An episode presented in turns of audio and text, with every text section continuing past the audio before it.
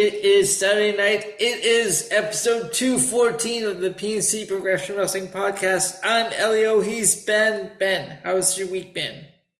Very good, man. Very busy, but very good. Cool. Did you do anything this week? Uh, well, it's more a matter of what I what I didn't do, but but yes, I, I um. What I didn't had, you do?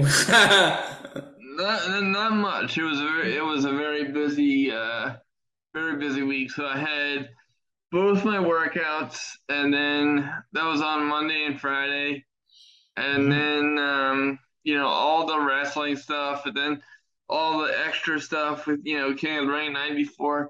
That took up my evening on Tuesday. Okay. And then um and then today I had a car show. Uh, oh, okay. I had uh, breakfast, which was delicious, and um, also a, uh, a skeet shooting session. So it was pretty fun. Let me ask you this: When you say car show, because I know I've asked you this before, but these are like uh, like car shows, like where they uh, they uh, have cars on display. Yeah, like um, you know, they'll have uh they'll have Corvettes, they'll have like GTOs, they got some uh Porsches. Yeah, okay. My brother goes to them from time to time when uh, he gets a chance. Uh, he either goes to the car shows or the motorcycle shows because he has, he has a motorcycle as well. Yeah, I um and I used to um Dad and I used to have a bike too.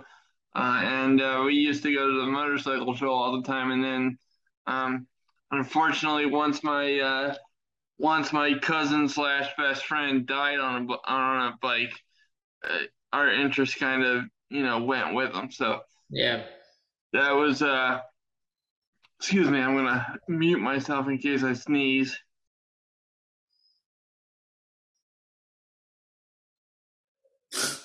All right, there we go.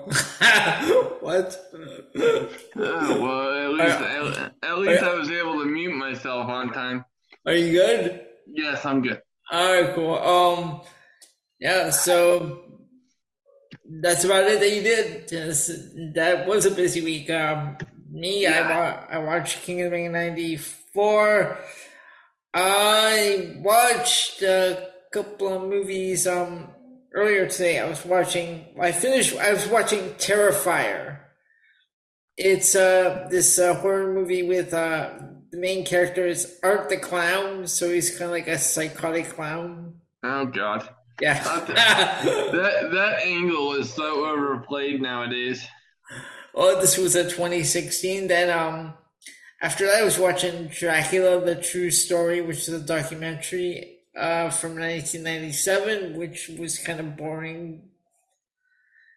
Yeah, and uh, the doesn't sound very good. And the last one I was I started watching is called Tourist Trap from 1979. Where do you where do you find these pieces of shit? Well, hold on. Have you ever seen these? How do you know if they're bad? Well, no, actually, you're right. This one is kind of bad. I was bored. The well, because the majority of time, even you're like, these are not good. but they do make for some good content uh, for for movie posters to create. So that's one well, good thing. Fair enough. then um yeah, so that's about all the movies I have seen.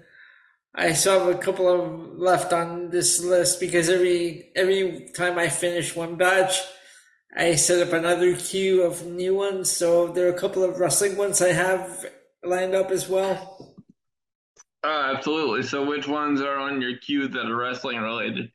Um, there is uh, there are a couple of they're mostly anthologies, like um, collections of like old uh, wrestling from the eighties and seventies. Like they have like Memphis and they have like uh, from Vancouver. They have All Star Wrestling from up here in Vancouver, Canada, and um, a couple of uh, ones called Champ uh, World Champions Volume One. Oh, very cool. So I'm gonna be watching those, uh, and uh, that's about it on my end. And uh, So then I came home, and here we are, ready to do the show, and we have. Yes, you were you you, you were fraternizing with people wearing tuxedos and swords. Well, no, that's only during like ceremonies they do that. Otherwise, other the rest of the time they're just like they they just dress normal. But uh, yeah, like I was saying, we telling you off air, I ain't got time to march around in tuxedos and swords and, and, and chapeaus with feathers. oh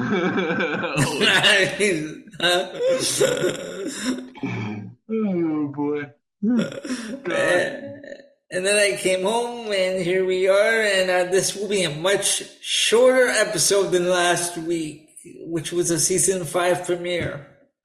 Yes. Um, so uh, l- let's stop with all the extracurriculars for now. We yes. Have pl- we have plenty of wrestling related extracurriculars because in addition to the uh, to the week in wrestling, we also have the King of the Ring '94 review, which I actually, by and large, there were there were a few matches that were kind of eh, but by and large, it was very good.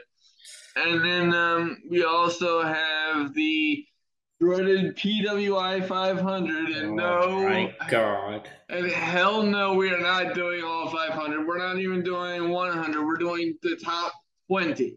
No, but I, I, I, will tell you who number 100 is when we get to that uh, part of the show. Cool. And, but I'll, I'll tell you what, folks. You know, Elio has informed me sort of like what the process is for like the back half of the list uh, you know, in the PWI 500. But uh, that's all well and good. Of course, nobody can, you know, watch all these matches, and I'm sure it's very difficult to list all these people. But I have to tell you, you know, I try to be fair, but this list sucks. This list fucking sucks. You saw, I, I sent you the top 10, right? You don't know what the top 20 is, though, do you? No, no, and you know what? I haven't even looked at the at the, at the top ten since you sent it to me. So I'm sure you're gonna be a very angry person. yes, well, yes, well, well. In, in addition to the PWI five uh, 500 rant, we are also going to have a bonus rant, ladies and gentlemen, oh because God, I can't. Go on and Elio knows where I'm going with this, and he's sitting back in his chair with his hand on his chin. He's depressed already, and you know what? I don't blame him. This is how this this is how depressed I am. Cheers. exactly. He's, he's I I'll have a crack a cold beverage during a commercial. I forgot one, but we'll we'll do the we'll do the real cheers when I get there. But yeah, yeah we, he, can we can pause after this weekend wrestling. We get your drink. He had to crack a cold beverage, ladies and gentlemen, and I don't blame him because last night on SmackDown, Logan Paul was teasing the fact that he was going to face Roman Reigns for the Universal Championship, mind you, at the, the, the event that we don't cover because it's uh, embarrassing. Um, but so not only did they have that announcement on SmackDown, which took up a, a fair uh, amount of airtime at the beginning of the show, um, they have a press conference today hosted by Michael Cole, which featured the entire bloodline plus Sami Zayn. And all, and it also, you know, of course, Logan Paul was there and Triple H, and it was just like, you know, I guess we'll get the brief, you know, positive side out of, out of the way here, if there is a positive side. You know, I try after, to. After you're done, I'm gonna tell you. I pulled up a tweet here. Then go on after you finish your point. Right. So, so trust me, there's a lot more negative to positive, and I'm not spoiling any of the rain here, but just out of just out of fairness, I'm, I'm gonna I'm gonna give you this angle too. Um, so, uh, a number of years ago, when when they first started doing um, these, you know, dreadful shows in the middle in the Middle East, I asked our uh, our former uh, boss, who who I'm I'm still friendly with, you know, what he thought of you know these um, crown jewel shows, and and his response was kind of interesting. He said you can't really compare them to what we typically get because Saudi Arabia is a completely different audience, completely different, uh, you know, expectations and you know viewpoint of entertainment and what wrestling is. And from from that perspective, I completely understand why they have Logan Paul um, participating in in Crown Jewel. Now, I, now I'm cool with with Logan Paul participating in Crown Jewel. You know, he he really proved his worth to me against The Miz, and you know, outside of Bad Bunny and uh, Pat McAfee, he had one of the most impressive celebrity performances that I've ever seen in WWE. But um, you know, that still to me that does not warrant him competing for the most uh, meaningful championship in WWE at this point. So, so uh, I'm thinking to myself, you know, what what are they what are they doing here? And, and I guess you know, not that I know shit about Logan Paul because I don't. Actually, my dad knew more about Logan Paul than I did. Don't what?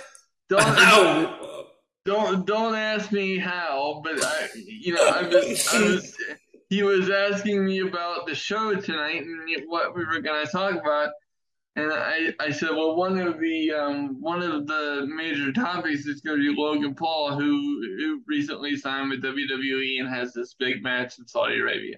And I'm like, well, you wouldn't know who Logan Paul is. Sure enough, he knew who Logan Paul was, and all, you know, all this. I'm like, Jesus Christ my my 66 year old father knows more about Logan Paul than I do. When when when when your dad's uh, actually cool, when your dad's cooler, that is cooler than we are, because yeah, he, yeah. he knows Logan Paul and we don't. He, he, I mean, oh, he, he was. I mean, and this dude's you know, successful as hell. He's not a weirdo. He's not, a, you know, whatever. Yeah, yeah. But but I guess I guess that just shows you the reach of Logan Paul. Like I suppose.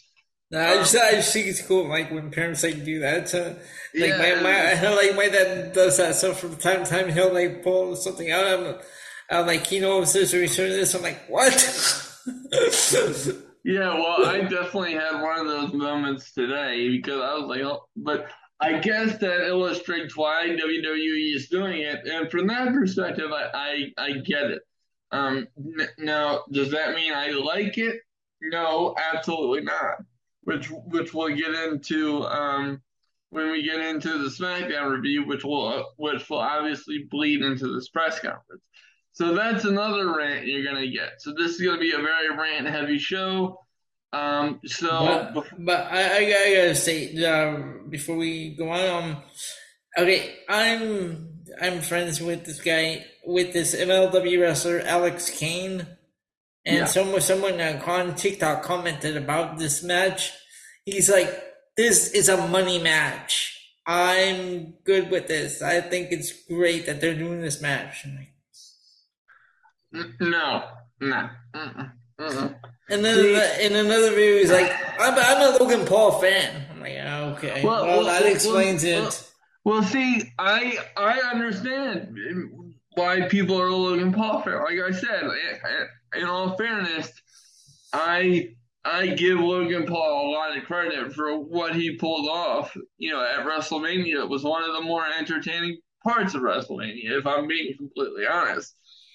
But but that like I like I said before, that doesn't warrant him wrestling for a world title when you have you know full time competitors that that haven't had a, a, belt in in so long because you're holding two belts hostage via Roman Reigns, and if you really if you really want to get technical, they're holding um they're, they're holding three titles hostage with the Bloodline because you have you have the Universal title, you have you have the the tag team titles, and you also now, even though this just happened, but I'm assuming for the duration of of the Bloodline storyline that Solo Sikoa will remain the the North American uh, champion. Well, I, I, was reading about that and said um, Triple H is just using like main roster like to build interest in NXT.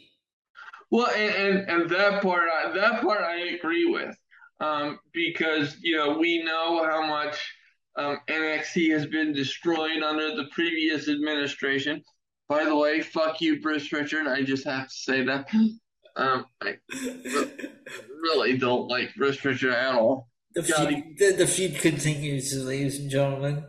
Well, well, and and speak, speaking of feuds, there's another feud that's going to continue. Oh, uh, me versus Braun Strowman, and if you don't if you don't know what I'm talking about with Braun Strowman, go back into the annals of um, our show. As we said, we're now, uh, you know, after this show gets released, we'll be 214 episodes deep. Um, no wonder I'm getting gray hair now. Jesus Christ. Uh, and now, Ben, hold on. Before before we go on into this weekend wrestling, I have to read you this because this ties in with that whole Logan Paul thing, okay? Okay, very good. This is how stupid Vince Russo is, and I swear, oh, Vince, I can't stand this guy. Okay. Vince Russo on his latest Wrestling Writing with Russo episode. Bro, put the title on him. Let Logan Paul beat Reigns. He's better than anyone else he got there. Bro, absolutely, absolutely. Put the belt on him. Seriously, Logan Paul. Why not? Why not, bro?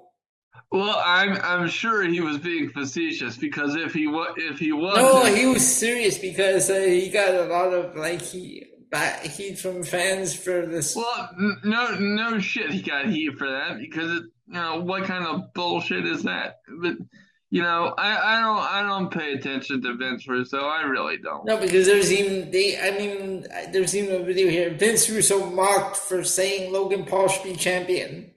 Well, well, no shit. He's gonna be mocked. I, I, I just I can't stand the guy. You know, like we we had him on the show in 2015. I I, I still haven't listened to that show because I just can't do it. That was uh, the other show I was with before WPOV. Oh yeah, Pipe Bomb Radio. Uh, not your mama's radio show. It's uh, the other one that spun off of Pipe Bomb. Oh, okay, cool. Yeah. See, Elio has much more podcasting experience than I do.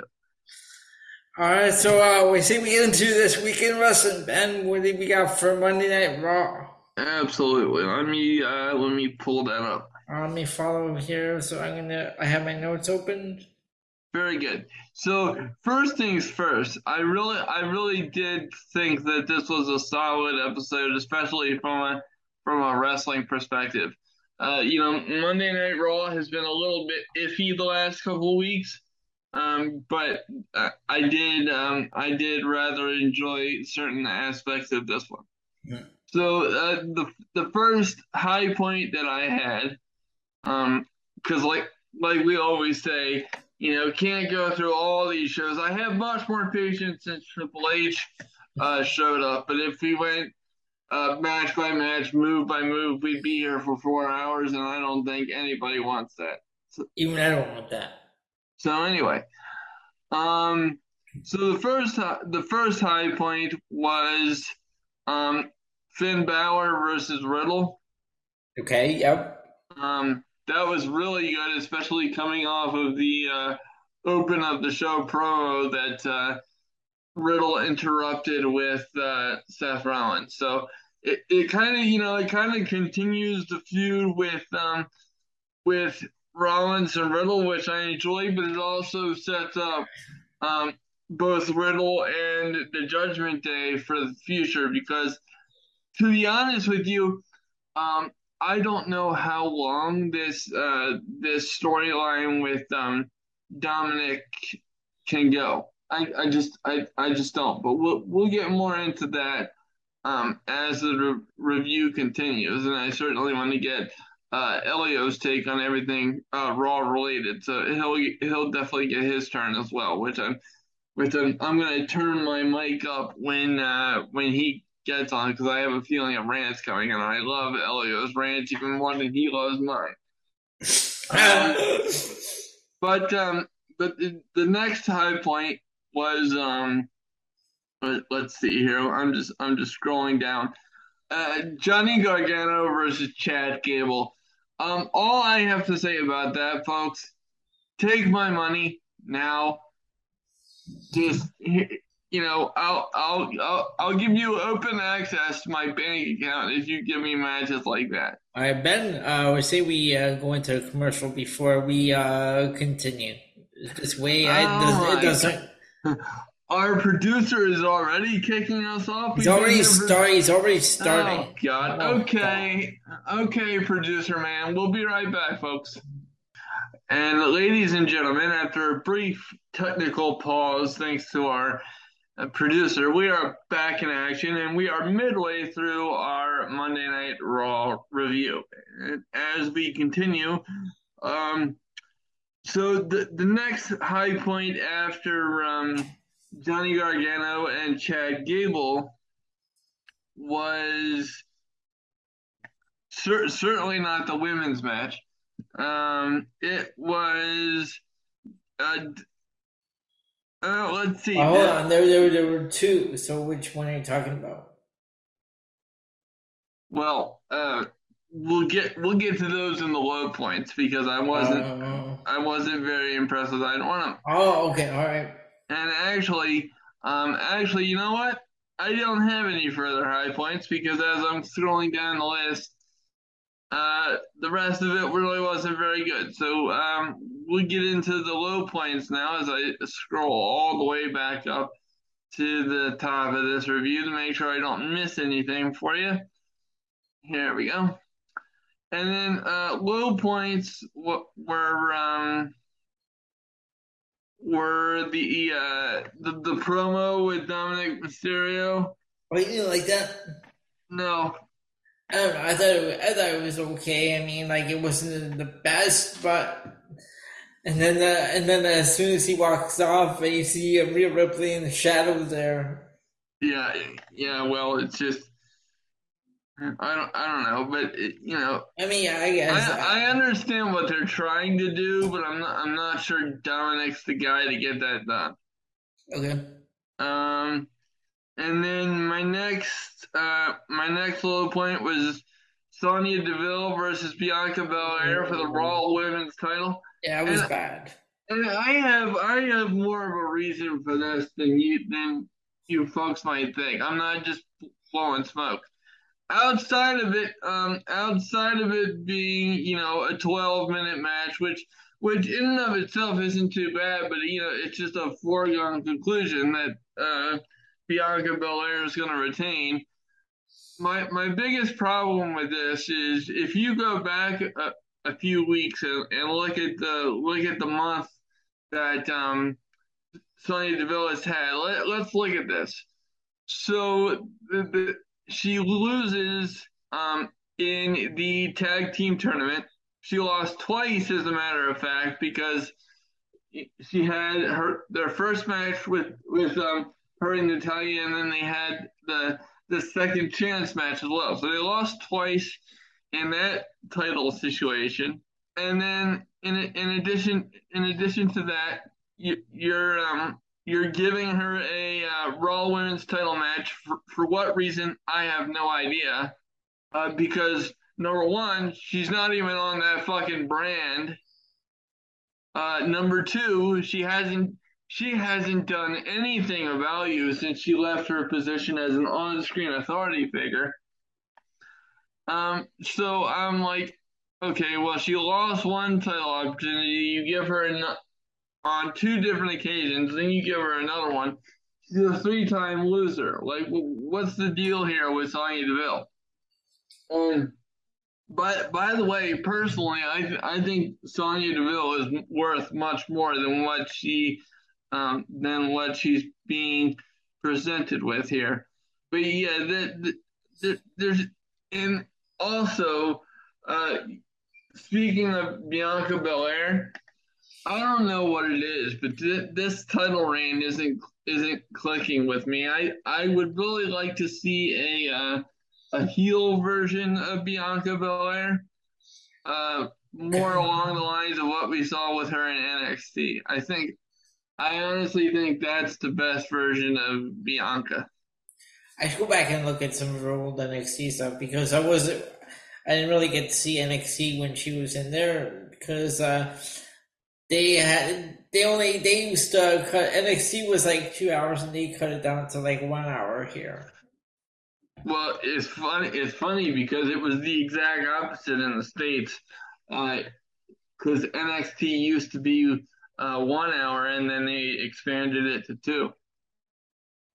Um, so let's let's see here, and then another another low point was um, was Dominic versus Edge. I I understand the story that they're trying to tell. Like that one either? I don't. I I thought it was fine. Go on. Well, something something being fine doesn't necessarily make it you know make it a, a you know a positive point of the show. All right. You know what I mean? Like I don't know. Maybe I'm picky, but it's just Dominic isn't particular isn't particularly high on my uh, you know fandom list. Um, and um, and I just he's in a main event with Edge, and you know what? You know exactly what's going to happen. Uh, now that he is in Judgment Day, although I will say I do think that that was the right move, especially if you look at it from uh, Rhea Ripley's perspective. But um, I'm just not impressed. So they had they had some really good um, wrestling uh, on Monday Night Raw, but it's just really and then and then of course the low point of all low points, and I, I had to laugh here, folks. Omos versus Cash Marazzi and Ryan Toombs. You, you have you have those names in front of you, don't you? Yes. Because I, I, I know you wouldn't have remembered those names. Well, no, I, I wouldn't, and and that and that's the thing. I I laughed my ass off before before uh, Omos even got to the ring. I don't know if you had the same. Excuse me. I'm overexcited to talk about how much Omos sucked. Um, but um, I don't know if you had the same technical issue in Canada, but uh, here there were there were technical issues. Oh wait, wait, what was there a screen? They didn't. They, there was no uh, picture on the screen. They, there was just like a, a sign saying technical difficulties. Exactly. Yeah, we had that. Yeah, because I was like, I was, I looked up. I'm like, wait, what's going on? What? Yeah. So, so I I had to laugh because it's so perfectly timed because Omos is uh, Omos is a walking technical difficulty. So I I had to I had to laugh my ass off at that. I you know. um. Yeah. I overall overall those were my high points and low points. You know the good right. st- the good stuff was really really good, and uh, you know if they could just clean up some of this bad stuff and even move something along. Oh, and something I didn't mention, which wasn't necessarily a high point or a low point for me, even though I love the segment um, the the segment with the Miz and Dexter Lumis in his oh, house. Oh, that was that was Triple H and Randy Orton in two thousand nine. I applaud I applaud that reference. That was that's beautiful. Um, but you know, I really like the uh, the segment. The reason why I don't give it a high point, folks, is I would like to see a little bit more um, a little a little bit more explanation as to what we're uh, what we're seeing with Miz and uh, Dexter Lumis. I'm all for a slow burn. Um, I actually advocated for that ad nauseum um, during the uh, Vince McMahon administration, but it, at, at this point we're, we're we're several weeks in, and it feels like we're getting closer and closer to the two month mark, and I'm not sure what I'm looking at. Like, why would why would some why would Dexter Lumis target the Miz? Like, what is the what's the connection here? So, um, I I really like the execution of the segment. Um, it's just I'm I'm really hoping that that leads to some answers because I'm starting to get kind of impatient. You know? Okay, now, you know we're cheering for a stalker here, right? well, yeah. Well, oh, what world are we living in where we're cheering for? We're on stalker's side. Well, but if you if you recall, the last time WWE did the stalker angle, it really didn't end very well. Are you talking so, about Diamond Dallas Page? Yes. that was bad. It was it was it was horrendous. It, it was absolutely horrendous. And and while I'm not ready to put it in the same category, you know, I just I, I just I would like to get some semblance of an answer as to as to why. Okay. Um. All right. So that's all you have for high points, low points. Yes, sir. So for high points, I did have the same as you. I did add Dominic Mysterio and Edge. Uh, so that that one part on the outside, and uh, Dominic's on the on the floor, and he's like looking up at Edge, begging him, saying, "Uncle Edge, no."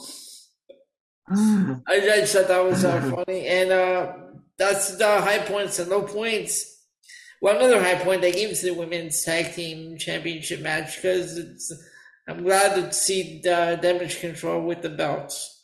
But okay, fair fair enough. I am too. But let me ask you a question off of that. Um, because I was so confused.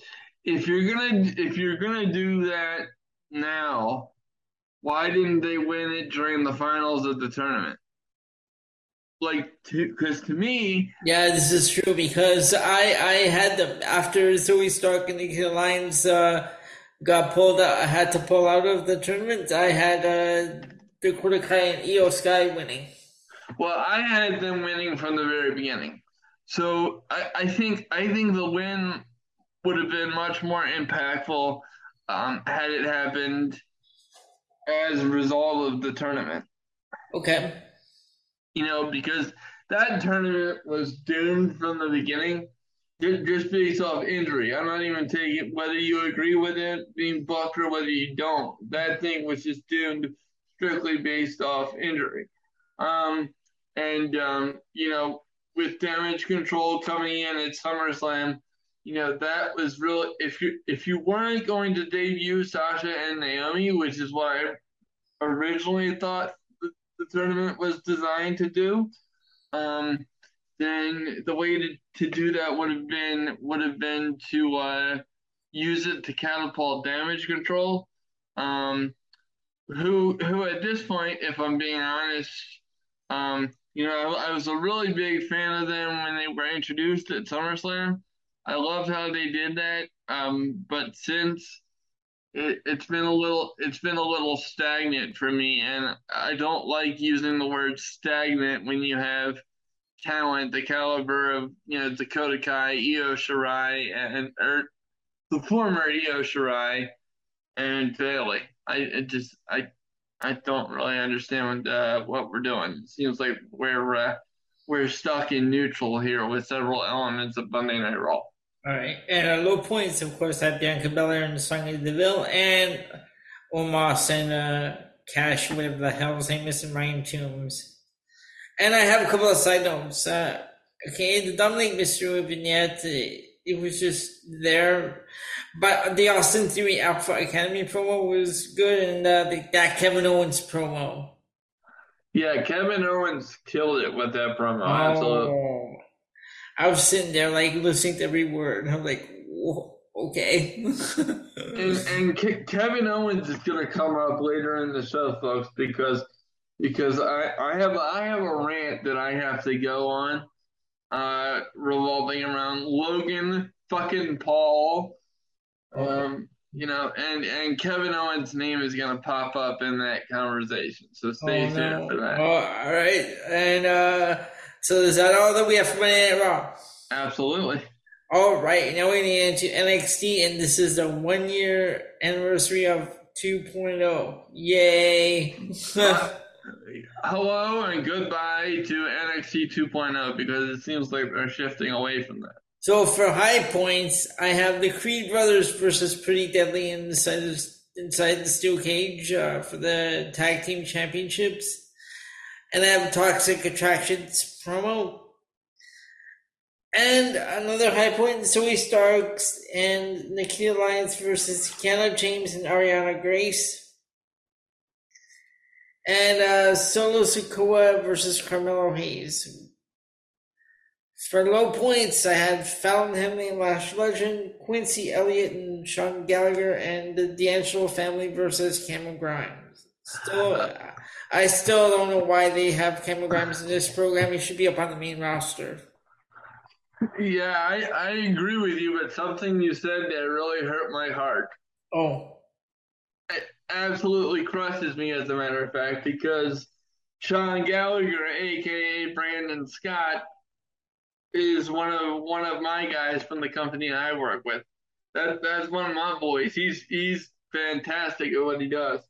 I, I'm not sure why they gave him the Sean Gallagher um, name because he's gone on, under Brandon Scott on every other appearance that he's had. Yeah. And he's had several going all the way back to the start of like 205 Live. Uh, and he is absolutely fantastic. So I'm not sure why they gave him a new thing. And I I I understand what they're doing with uh, Quincy or whatever his name is, but no, I gave this match a low score just for Quincy Elliott because I just don't like the character. I just don't get it. And like instead, he's supposed to be in the ring having a match, and he's dan- instead he's dancing around. Yeah, well, I don't, I don't like the gimmick. I think, I think they're trying to like be more accepting toward you know the LGBT uh, community, and and that's all good. But but I have no problem with that. But this Quincy Elliott character is not my cup of tea. Nope. He he's to me he he reminds me of like a Sonny Kiss. Yeah, only Sonny Kisses are better. Well, yeah, I I agree, and that's not saying very much. and a couple of side notes. Um, they had uh, Sanga Von Wagner. Um, uh, uh, the segment. Uh, they had Fallon Henley Mandy Rose segment. That's about it. And uh, at the end of the show, they uh, showed a video package narrated by Shawn Michaels, like um, highlighting the year, the one year, and uh, everything that happened. And at the end, they had the NXT logo with all the paints splash, and it got replaced with a black and gold logo. And okay. I love it. And the takeovers are coming back. NXT Halloween Havoc on Saturday, October 22nd. Yeah, I am I am excited about the demise of, of NXT 2.0 because when this thing first started, uh, you know, as as I've said numerous times on this on this show since the inception of 2.0, I I did watch the first episode. Now I was like, uh, oh, I can't do this, and, and you're gonna have to take uh, 2.0 from now on. And I have watched. Um, I've kept an eye on it because of you know involvement with wrestling POV and you know and other major shows. Because I like to contribute something when when Elio does his 2.0 reviews. But um, over overall, you know, ever since day one with 2.0, I've just been like, this is a fucking disaster. This this is like watching a fucking car crash on live TV. Like, no, it's like to me, it was like watching a funeral procession for someone I loved. That's that's how much I loved NXT Black and Gold. Now, that takes care of my happiness that NXT 2.0 is gone. But let me let me let me I'm not trying to rain on people's parades here, but I just wanna I just wanna raise a cautionary hand, kind of like the the imaginary yield sign on this podcast. Like just Okay. hold up a little, hold up a minute All right. at, at, at the crosswalk and let's discuss something here. Okay. You know, uh, Quincy Elliott has a terrible gimmick. I'm going to inherit a terrible gimmick of a traffic guard here. Um, because, yes, am I excited about the possibility of NXT uh, moving away and moving closer to, to something it resembled in the past? Yes. Um, do I think that we're going to get NXT Black and Gold that we know and love back? No, absolutely not. I don't. I'm I'm I'm just being honest with you. I think um I don't think that that's plausible. Uh, given the talent that built that brand being largely over on AEW now, uh, that's number one. Number two, you know, let's not forget here, Triple H is having to rebuild his entire legacy. Uh, you know, with that he left with with um, NXT uh, Black and the first time around when when Vince and uh, when when Vince and Bruce Prichard castrated the poor guy. Um, you know, so and not only is he trying to resuscitate NXT, but he's trying to resuscitate the entire brand that is WWE. So I think it's just a lot to ask to ask for the for the lightning in the bo- in the bottle that was you know NXT the first time around and try to capture it again. I don't think that's gonna happen. Um, you know because because some sometimes are so magical you just you can't get them back. Yep. Like once it's over, it's over, and I I feel like that's the case with NXT. Um, now on the positive side of that, I am overjoyed at the changes that I'm seeing uh, under Triple H. Uh, you know, I've been very, very honest with the positives and the few uh, negatives that I've experienced along the way. Uh, and, and, after what I witnessed um, earlier today, as I was doing research for the podcast, I would have to say that Logan Paul versus Roman Reigns at the pay per view that shall not be named is a glaring low point of the uh, Triple H administration. Um, but getting back to NXT, you know, I just I just want I understand why people are so excited because quite frankly I had the same reaction. Um, you know, I think I think it's going to be good to to move NXT closer to its roots. Um, you know, I, I think I, I think it's fairly obvious that this two that this 2.0 experiment was a fail uh, in every in every sense of the word. Um, but you know, let's let's just let's just hold up here and not count our chickens before they hatch because I think if you're looking for the magic that was the original NXT that Triple H built, I think you're going to be bitterly, massively disappointed. You know, I think I think at this point it's just a matter of like let's see what he can do with it but also recognize that he has um, so much else on his plate because it's not just NXT being his baby. He's now he's now you know overseeing a whole house full of like special needs children with how with how the WWE was left after the exit of Vince McMahon. That's the that is the disgraceful mess that was left um, for Triple H to clean up. And I think if you accept magic too quickly, I think you're going to be disappointed. So just um, let, let's be grateful that the 2.0 era has um, come to an end because it means Bruce Prichard is not writing any television that we have to see, which I think is a massive fucking positive. I'm still waiting for the day he gets fired. The day that, that Bruce Prichard gets fired, I I will do this podcast you know, with the biggest smile on my face, and I will go on the biggest happy rant you've ever seen in my my entire existence as a podcast host. In the meantime, uh, in the meantime, the feud continues. Yes, absolutely. now, the next two weeks of uh, NXT have already been uh, recorded, so the twentieth and twenty seventh are already in the book. Okay, well, I I think I think that that was done because they they need time to yeah uh, you know kind of like redesign the, yep. the PC. So so that's why they they uh, recorded two weeks worth. So it gives them time to take tear down the whole set and like redesign it. Yeah, but and the, and the other thing the other thing too is can NXT get get the fuck out of the performance center now?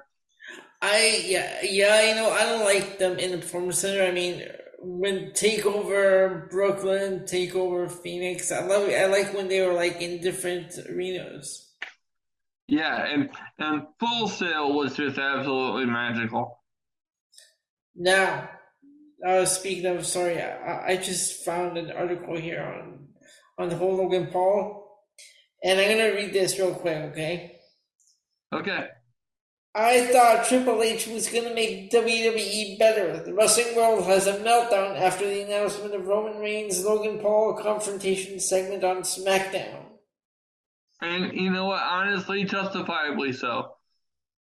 So, wrestling fans are furious after Chief Content Officer Triple H invited Logan Paul to confront Roman Reigns on SmackDown.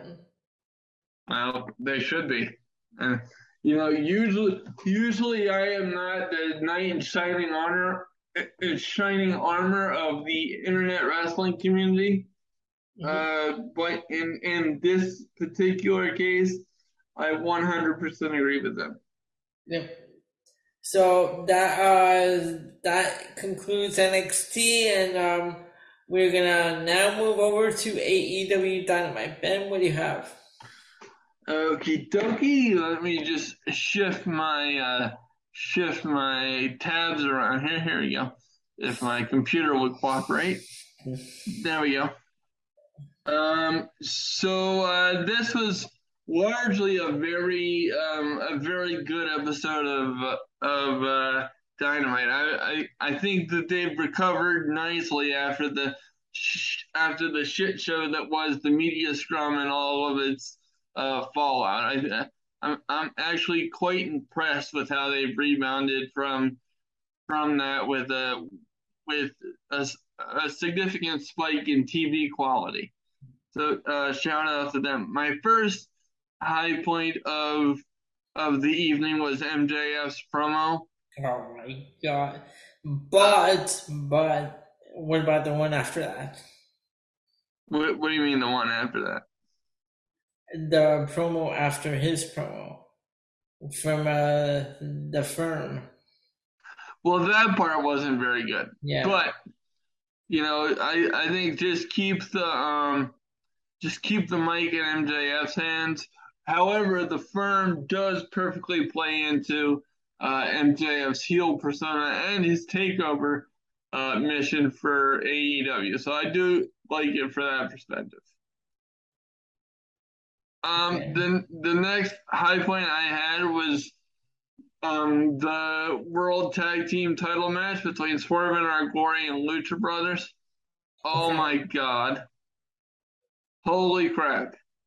That was amazing. Uh, for I mean, for a less than ten minute match, that was really fun. Uh, my next high, high point was uh Chris Jericho and Bryan Danielson for the main event. Mm. Absolutely awesome. I'm actually once I get off the air here, I'm gonna go back and I'm gonna watch that match again. That was really good. Okay. oh, sorry. I couldn't. I couldn't reach the mute button in time. Um. See, I'm I'm allergic to Bruce Fisher's bullshit. Even it's a hangover to AEW side of things. But anyway, um, uh, moving on to a uh, low point. You know, I have to be honest uh, with you here. Um, I really, I really struggle as to why um certain things happen on wrestling TV. Um, not that this was a, like a bad match because by no means was it a bad match, but I still have to give it a low point. Um, Jungle Boy versus Jay Lethal, and the reason for my low point is why. Yeah, no, no, I I have that as a low point as well, just because I just uh, Jay Lethal like deserves better than this uh, guy they haven't paired with this whatever whatever his name is. Platinum thing. Yeah, like uh, he he's better than this. And uh, I don't I don't understand what, what he's doing in this uh, match with Jungle Boy. Yeah, I 100% agree. Jay Lethal should be in the in the world title picture, uh, not not playing babysitter to a big man. Yep. Um, so it's just weird. I don't know. Um, and then uh, the other low point I had was was the women's match: Toni Storm and Athena versus Britt Baker and Serena Deeb. Um, yeah.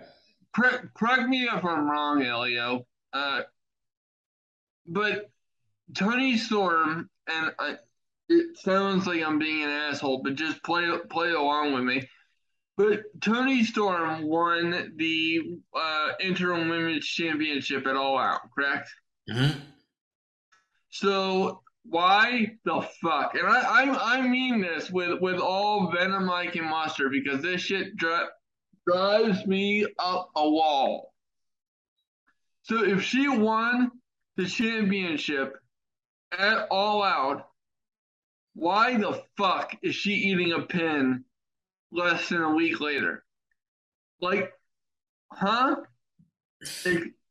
I mean, I mean, excuse me, it was a week and a half later, but like, um, you know, granted it was Serena Deeb and Serena Deeb is awesome. I will I will sit in her in her class of professional wrestling and listen to the professor speak all day long. I have no problem with Serena Deeb at all. She is she is a glowing example of the potential of this women's division. I love Serena Deeb. Having said that, why the fuck is Toni Storm eating a pin for Serena Deeb for no fucking reason whatsoever? What what is it with professional wrestling having their champions lose right after they win a championship on a major fucking pay per view? So for that reason, it has to be a low point. It it has to be. Okay. You know. Um, and then and then for, furthermore, I have I have a question about a backstage promo, and I know the answer, but just who the fuck cares are you about? are you talking about Luigi the pizza guy? Who cares about Pizza Boy? Like, who gives a shit? That was, but that was awesome when Ethan Page just kicked him in the face like that. so I, I, I, I, have never been as big of a fan of Ethan Page as I was in that moment in time. Right, like the way we wasting time they could be given to someone else. Yeah, you know. And then also, you know, I'm getting another low point was I'm getting really tired of these squash matches for no reason. Oh, oh which wait, wait, what? Which power? Which... power oh, yeah, okay, okay, yeah. You know, okay, we we've established what a beast, and I, I mean this in the most complimentary fashion because I think Powerhouse Hobbs has massive potential. I want I want to see where he is in three, four, and five years because I think big things are on the horizon for him. Having said that, haven't we established from day one what a beast Powerhouse Hobbs is? Mm-hmm. Why in the fuck do we need him to have a squash match after he beat Ricky Starks in less than five minutes at All Out?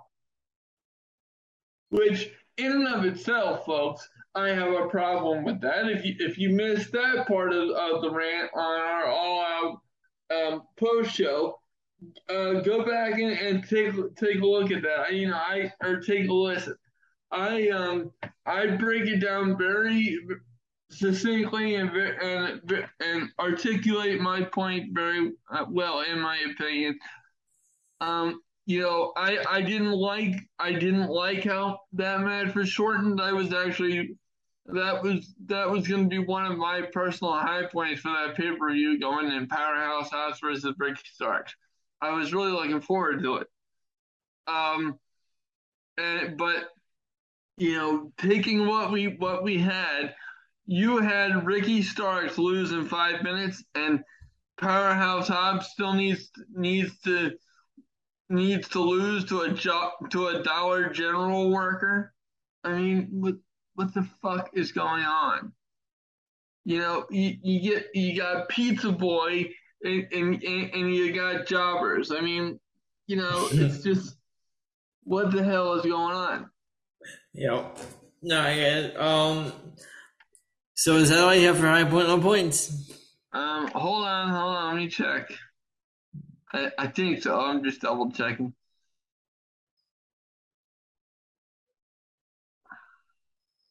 Yep. All right. So before we get into mine, we're gonna go into uh, com- we're gonna go to a commercial. All right. So now uh, we're gonna get into my uh, high points and low points. Uh, high points. I had the Lucha Brothers match, and I had uh, Chris Jericho and Bryan Danielson, as well as the Jon Moxley Sammy Guevara match. Okay. Very solid. Very good. For low points, yeah. Um, no, sorry. High, another high point is the MJF promo, but the low point is the firm promo right after. Like, um, I just don't know. I, don't know. What, what do you think about Stokely Hathaway? I like him, and I I do understand um his past history with uh with MJF, and it does fit the heel thing. You know, he, he hid behind Wardlow for a while. Now he's hiding behind the um the firm. Uh, the the members of the firm are very odd. They have nothing in common. Yeah, and they have they have nothing to do with MJF outside of uh, outside of Stokely Hathaway. So oh. I'm I, I'm a little bit miffed by that. So another low point is Jay Lethal Jungle Boy and of course the Powerhouse, Powerhouse Hobbs uh, squash match, as well as the Toni Storm Athena Britt Baker Serena D match. And of course my sign note uh, Luigi the Pizza Guy. The best part about that segment was seeing Ethan Page kick him in the face. Thank you, Ethan Page. I really appreciate that, brother. all right, so is that all we have for AEW? Yep. All right, so now we're gonna get into SmackDown, and here we go with high points and low point. For the high points, I give it to Sami Zayn and Ricochet. Absolutely, my man. Starting it off hot. And another one I give to Bayley and Raquel Rodriguez, uh, and uh, the return of Shotzi Blackheart. But oh, okay, now I agree with you there.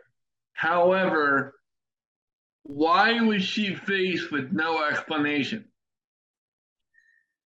Yeah, uh, that that one uh, we need an explanation there because uh, last time I last time we saw her, she was a heel. And and I know, and the other part of this is why are you putting her with Raquel?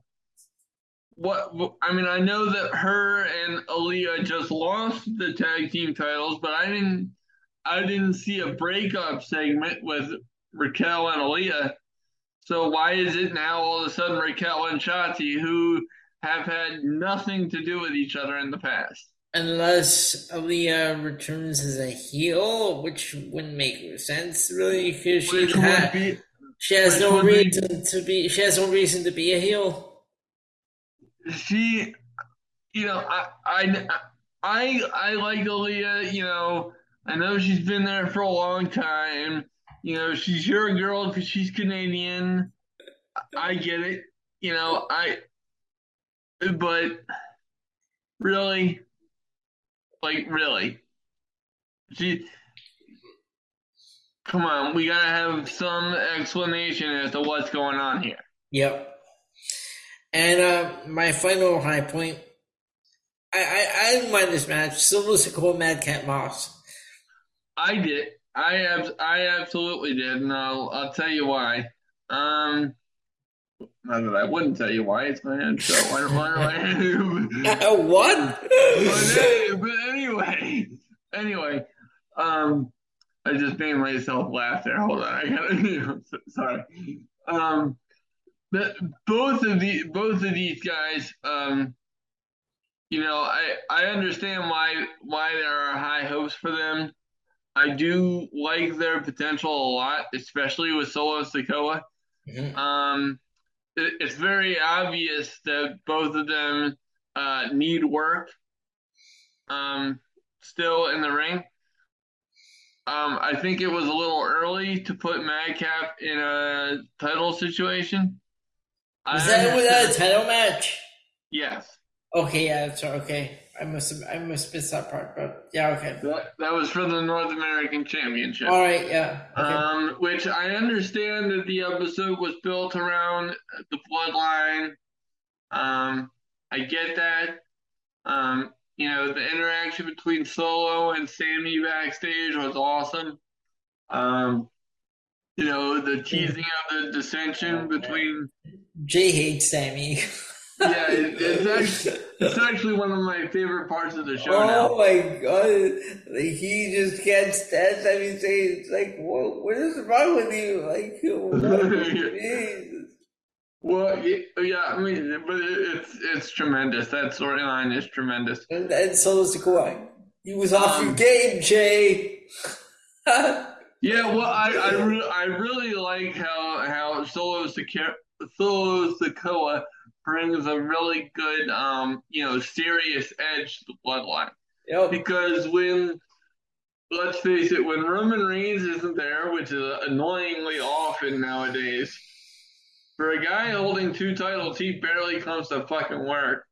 Which I'm I'm not I'm not blaming Roman Reigns. If they want to give him that kind of that kind of leeway and that kind of money to only show up, I said the same thing with Brock Lesnar. People have a problem with Brock Lesnar's contracting. Yes, I didn't like him holding the title hostage, uh, just as I don't like Roman Reigns holding the title hostage. However, if if WWE wants to give out a contract for a person to only work, you know, in Roman Reigns' case, which is probably like 25, 30 dates a year, you know, there's not a person alive who wouldn't take that deal and sign that contract. Mm-hmm. There is not one goddamn person alive with the capability of Roman Reigns who would not sign that contract. And uh, sorry, go on. Um, but but having having having said that, going back to Solo Sikoa, the reason why I really like his addition into it is because when Roman Reigns isn't there, Bloodline lacks, you know, a, a, a seriousness about them. You know, they always take the bullets for Roman, and that's their purpose. I get, I get that, but when he's not there, it's like, why aren't they on the show? And now with Solo Sikoa um, being added, it kind of like, okay, we got to get down to business here and cut the bullshit, which I appreciate. Actually, there is one more one more uh, high point that that is uh, the tag team, uh, the Fatal Four Way tag team match. Yes, yes, my man, that was awesome. That's what I want to see out of tag team wrestling in WWE. Are you listening, Vince? Did you watch that? You stupid fucking. why, why is Vince allergic to tag team professional wrestling. Right. What the hell, you know? You know, I mean, Jesus Christ. And thank God we're, we're I, I truly believe we're starting to move Pete Dunne past this 1940 paperboy bullshit. But it's just, what the fuck? Yep. You know, it, it, he's like Scrappy Doo off a leash after drinking too much Mountain Dew and having too many Scooby snacks. no, from uh, for low points, I I had uh, Logan Paul and I had the maximum male models. Uh, okay, all right. Well, and, and can I can I add something there because because this is the this is the perfect time. Yeah, and then I, and then I then I want to talk about the uh the during the commercial break. Right. So so I don't even have to add anything to what Elio said in terms of my highs and lows because you nailed it. So we're gonna we're gonna save ourselves some minutes on the podcast there. Uh, so shout out to you, man. thoroughly appreciative of a job well done. And I actually do have a drink this time, so here's to you. Wow, cheers. But, there we go. But um, but here's here's the thing, bro. I um I I just I don't get this this Logan Paul thing. I really I really don't. I know we talked about it a little bit at the top of the show, and I tried to put the the positive spin on it and the business aspect and the analytics and the social media and all that, you know, bullcrap. I mean, my 66 year old father knew Logan and Jake Paul, which what the fuck? How did that happen? So, oh my god, I don't know if you read this before you go on. This one's gonna make you laugh. Apparently, Jake Paul believes Logan Paul can knock out Roman Reigns.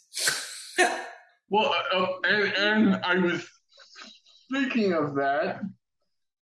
Speaking of that, I was doing more research on, on Logan Paul before I came on the air this evening, and I saw uh, an interview with him.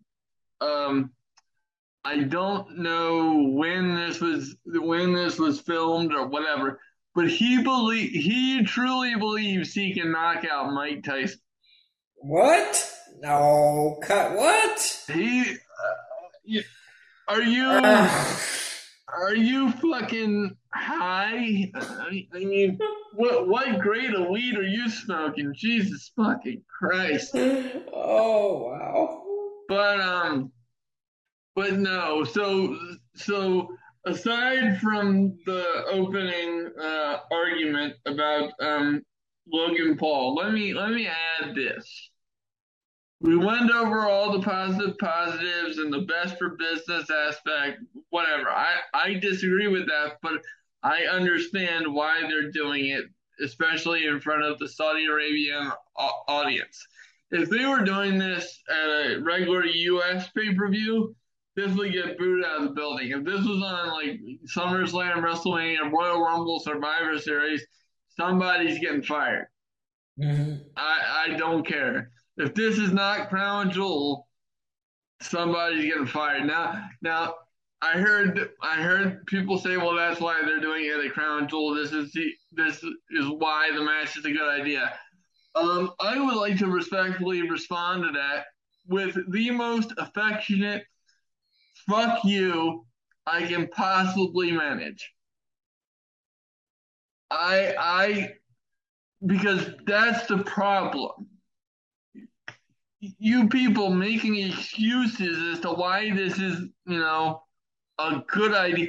This is why I have such a problem with people like Vince Russo, you know, who I I would assume was being facetious, but in, in what world is this is this a good move? Now, it, now I will I will say this: if if Logan Paul gets knocked out in two minutes, I'm gonna laugh my ass off. Mm-hmm. I'm I'm gonna laugh my ass off and fly to Saudi Arabia myself and shake Triple H's hand because that, that so that's one scenario where I'm okay with this. But let let's talk. Let's talk about this in all seriousness now. You mean to tell me that a guy who has only had two matches has has earned a championship opportunity? Fuck you, fuck you, and fuck no. Quite frankly, no. If, if I'm somebody else on this roster who has busted their ass full time if I'm if I'm somebody like Kevin Owens, if I'm somebody like a Ricochet, yeah, I'm like, what the fuck is going on here? And, and, and people keep saying, well, well, um, Logan or uh, Roman Reigns has run through everybody, so they're having problems finding opponents. First of all, that's not true at all. Uh, th- that's number one. We'll get back to that in a minute. But number two, if, if you're going to use that argument with me and with us on the PNC Progression Wrestling podcast, I got news for you, baby. You're going to get raked over the coals longer than a fucking Fourth of July barbecue, baby, because you are fucking wrong, wrong, wrong, and you suck at your job. And if you have a podcast and you and you voice that opinion, I hope you get canceled. I, I, I really do. Get the fuck off the internet. You don't deserve to share the same wavelength with people with the brain capacity such as us on the PNC Progression Wrestling Podcast. Fuck off. You can't, you can't, you can't hang with us. You can't be a part of this conversation. Fuck off. I, I mean, I can name, bro, I can name seven people right now, seven motherfuckers who who need to be challenging Roman Reigns for a championship before, before Logan Paul. I trust me, if Logan Paul is the standard, then everybody in the in the locker room deserves a title shot before he does. Oh but, my god! What I what I read uh, earlier today. But on, yeah, go on, on, go on. Hang on for one. Hang on for one second. So that's number one. If Logan Paul's the, the standard, then Drew Gulak should be in the ring for a world title. But anyway, um, but in in all seriousness, you're saying we, we can't find uh, we're having trouble finding world title comp- uh, contenders. Um, Kevin Owens, uh, Seth Rollins. Um, let's go, let's go with uh, you know as much as as much as I hate to say this, it certainly makes much more sense than Logan Paul. Let's put Braun Strowman on that list. Uh, let's put um, uh, let's put um, let's put Sami Zayn on the goddamn list. Yeah, he Cody, he, Cody Rhodes.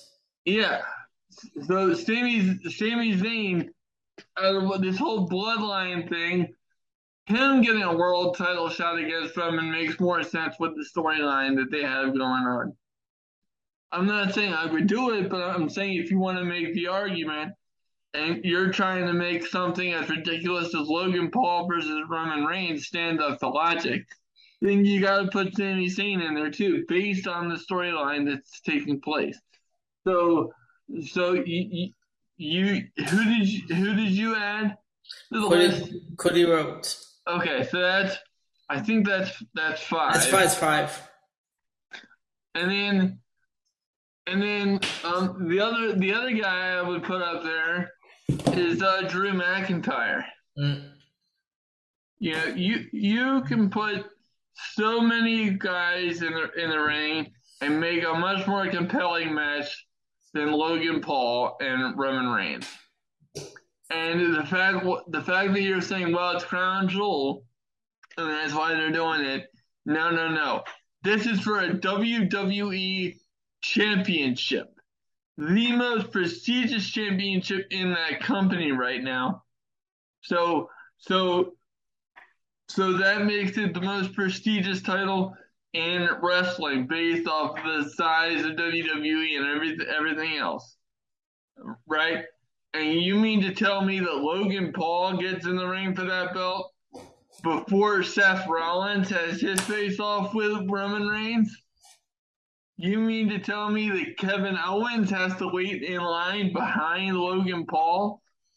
Now I now I would assume that this is going to be a situation where Logan Paul has to be scraped off of the streets in fucking Saudi Arabia to get him back on a plane to go home after getting destroyed by Roman Reigns. I assume that's what they're doing here. But even if that's the case, which I would support, I had to ask you why. Why? You could like this is the representation you want WWE and your best title to have when you're going overseas. And and look, folks, Elio knows this, and I'm gonna I'm gonna get really serious here for a minute. And you're probably gonna be like, well, why is wrestling, you know, blah, you know, blah blah blah. And and I'm I'm I'm gonna tell I'm gonna tell you why I'm I'm so serious before I even before I even say this shit. I have such a deep rooted problem with the Saudi Arabian shows. And and Elio knows this. We've talked about it ad nauseum. Every time these shows roll around, every time it's this time of year, I'm like, oh shit, I'm not covering this. And and watch what I'm doing, Elio, so you can tell the people. I I literally I throw the pen at the screen and I'm like, Elio, if you want to cover it, Crown Jewel, you can cover it yourself. I'm not, you know, I'm not doing it. This show is a fucking joke. Yep. And and and you know this this is how you want to represent your company. I'm sorry, but I have a I have a problem with that. Um, you know, and, and I'm not gonna go on a on a Saudi Arabian political rant because that time has passed. But yeah, you know, you really you, you really have to like you're building a pay per view, and this is what you're doing. Like, are you kidding me? So you know, I just I have I have such a deep rooted problem with Crown Jewel in general. Uh, you know, and uh, you know, certainly you were saying that Omos and Goldberg might be added to this card. Sweet baby yes. Jesus, Sweet baby Jesus, help us all if that is the case. Yeah. I mean, I, I mean, I, I'm speechless at that. Elio, do you have anything to add? Because I'm I'm I'm just speechless nope. at the idea of Logan Paul versus. I got I got nothing more. I'll tell you, I just I'm just uh, there are no words. It's just terrible. Now, I have tried my very, very best to be fair and not cuss a thousand times and whatever. Uh, but Elio, do you think I've, I've done a, a decent job at stating my case on both sides of this? Yep. Okay. Now, that being said, can we please, for the sweet love of God, because we're going to have seven more weeks of build surrounding Logan Paul, at least for the end of the night, can be this be the last time we say his name and move on? Yes, actually, uh, what I want to bring up is did you see uh did you hear about the what happened during the commercial break? Yeah, I did. That was very interesting. That was uh, that was uh, like watching the video. Just being there, that would have been like that would give me chills just being there. Yeah, but then that, to have Wyatt not show up, I would have been pissed off. Yeah. Like if I was in that crowd and and we got that kind of tease. And by the way, that's one of my favorite songs. White Rabbit, 1967 Jefferson Airplane. I agree. All right, so is that all we have for SmackDown? Yes, sir. You're a music nerd just like me, and I absolutely love it. Very good. So now we are getting into this uh, PWI 500. What oh, the fuck? Oh, no, for no, fuck's sake. Now, Ben, you, you, you want to do the top 20 or you want to go to top 30? All right. Well, you know, let, let's let's have some fun and let's open let's open up the floor. Let's go top thirty.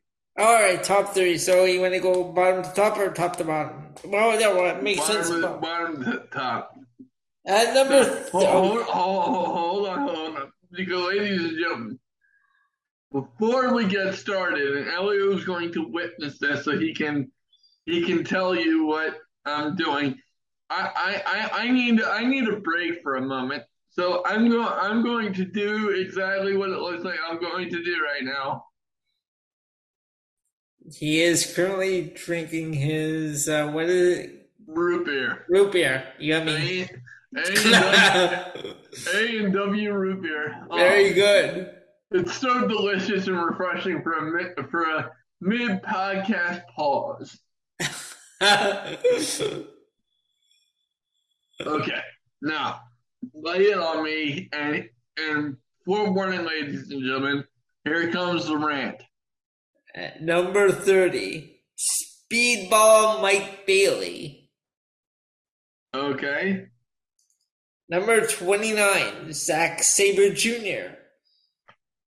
Only number twenty nine, and yet you ask me why I have a problem with the PN with the PWI 500. My God. At number twenty-eight, Sammy Guevara. Wait, a- wait a, wait a, wait a fucking minute. Already, ladies, and I didn't know that. I didn't, and I, I want you to back me up on this, Elio. I didn't, I didn't know this before the show, so it's not like it's not like I had time to rehearse Nope. my reactions and Nope, he did not see this list before the show. Okay, okay.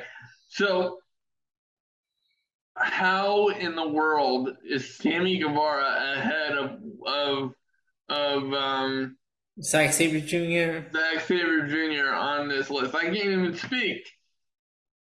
I, I in what world does that make any semblance of sense? Uh, all right, number twenty-seven, Will Ospreay. Oh God! Number twenty-six, Bron Breakker. Oh my God! You, you, oh, oh, oh, no, no, no, no. You put Bron Breakker above Zack Sabre Jr. and Will Ospreay? Uh, I can't, I can't take it. I, I can't take it. At number twenty-five, AC Mack. Who the fuck is AC Mack? Uh, all right, what, whatever the fuck. I, you know, this is already a farce. Uh, uh, AC Mack, hold on. Um, he was uh, in. He was in um Evolve, and he was also in NXT. well, whoop-de frickin' do. You're not better Yeah. than Will Ospreay and Zack Sabre Jr. God damn it. He lost one match. He lost. He had one match. He lost to Dominik Dijakovic. Well, whoop-de frickin' do. All right, at number twenty-four, we have Alexander Hammerstone. Okay. Number twenty-three, Jay White. Okay. And number twenty-two, Chris Jericho. Okay. Well, at least he didn't make the top ten. Uh, okay. Well, that that's better than I expected. And number twenty-one, Moose. You're gonna put Moose above Chris Jericho, Zack Sabre Jr. no, Uh, and Will Ospreay. Uh, I, I, I need a fucking. I, you know what? Fuck it. I can. I, I can feel one coming on. I can just. I can. I can feel it already. Here's the top twenty. Uh, before we do Okay. that, this, ladies and gentlemen, just so El- Elio can see the label. He is holding up a This is bottle of Motrin. Okay. But I'm holding up my I'm, I'm holding up migraine Motrin, okay? I can feel Oh, what the? I can feel a migraine coming faster coming faster than a Braun Strowman locomotive, the Strowman Express. And live on the air. I am going to take this medication because I need some preemptive assistance. Oh, okay. Should I give you a minute? Just keep going with the list. At here's your top twenty. At number twenty, Drew McIntyre. Oh god damn it! I just spilled on my desk. Ah, what the? Shit. At number at number nineteen, Kenny Omega. Okay. 18, Adam Cole. Okay. 17, Where Seth, is he, where has he been? That's another question. mm, 17, Seth Rollins. Okay. 16, MJF. Oh my god. He's been out half the year and you put him above Seth Rollins. 15, Hiroshi Tanahashi. Well, he deserves it. I'm not going to argue with that one. At 14, Josh Alexander. Okay. At 13, Matt Cardona. Fuck off. Fuck off. At number 12, Jon Moxley. The fact that he did not make the top 10, I just want to tell you, that's a fucking criminal act. Number 11, Shingo Takagi. I don't know who that is. Uh, he's um, he's uh, I I think I told you he was uh, he's one of the mainstays in New Japan. He's part of um, he was uh world, the world champion for a while. Um, he's also a dragon over there. Oh, okay. Here is your top ten. At number ten, Jonathan Gresham. Oh, fuck. uh, okay. Okay, ladies and gentlemen, ladies and gentlemen, please don't misunderstand. I know, I know we're on time constraints, but I have to say this. Well, I was just checking out watch because I'm gonna get through this before we go to commercial. Oh, oh, we will, we will. No, Yeah. don't you worry. Now I know how good Jonathan Gresham is, but here's my here's my problem. Okay, ROH has not existed outside of quarterly pay per views. No. Oh. And, and even with quarterly pay per views, we've only had two since Tony Khan's announcement. So where where would unless unless John, unless PWI pays attention to a lot of the overseas stuff, I'm not really sure how Jonathan Gresham makes that list. And, he, and and that tantrum that he threw recently. Exactly, and and that really turned me off. Number nine, Big E. Uh, one all due respect to Big E, I I love I love that guy. He is such a class act human being. I don't understand how could he. Number eight, this person does not even belong here because no one really even knows who he is. El Hijo del Vikingo. Uh, well, I have absolutely no idea on earth who that is. If I hadn't watched Impact Wrestling, I would have known because he uh, he made a few appearances there. Oh, it's just Phantasma from Impact. Okay, Sorry, if it's just Phantasma from Impact, I don't know who that is. no, actually, it's uh, hold on. He, I'm gonna look him up. Um, no, it's uh, just uh, he went by the name El Hijo del Vikingo. Okay. And other names he had were one other name he had was Arachno. Okay, yeah, I don't know who that is. At number seven, Bryan Danielson. Oh my god. At number six, Oh my fucking. at number at number at number six, Cody Rhodes.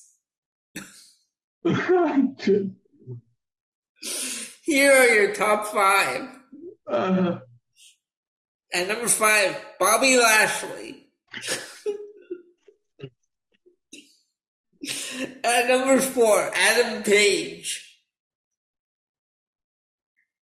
At, at number three, CM Punk. Oh, my God, my, my co-host is making obscene sign language. what the fuck? At, Uh, at number two, Kazuchika Okada. okay.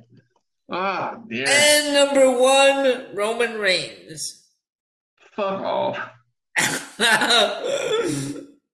I mean, th- I I do get that pick, but I'm just saying in general with this Uh, list. now, now, Ben, is there any uh, wrestler that you're curious about to know to know where, where they're on this list? Um,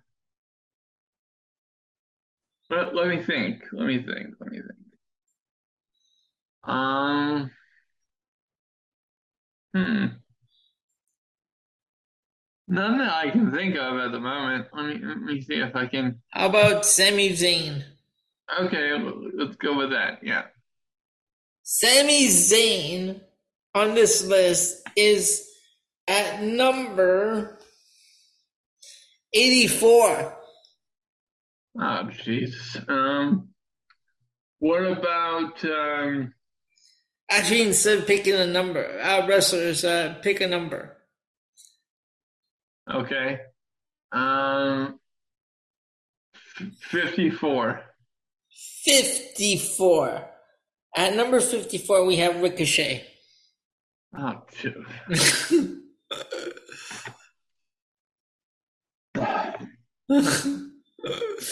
you, you need a minute? I need more than a minute. Fuck. In what world does this list exist?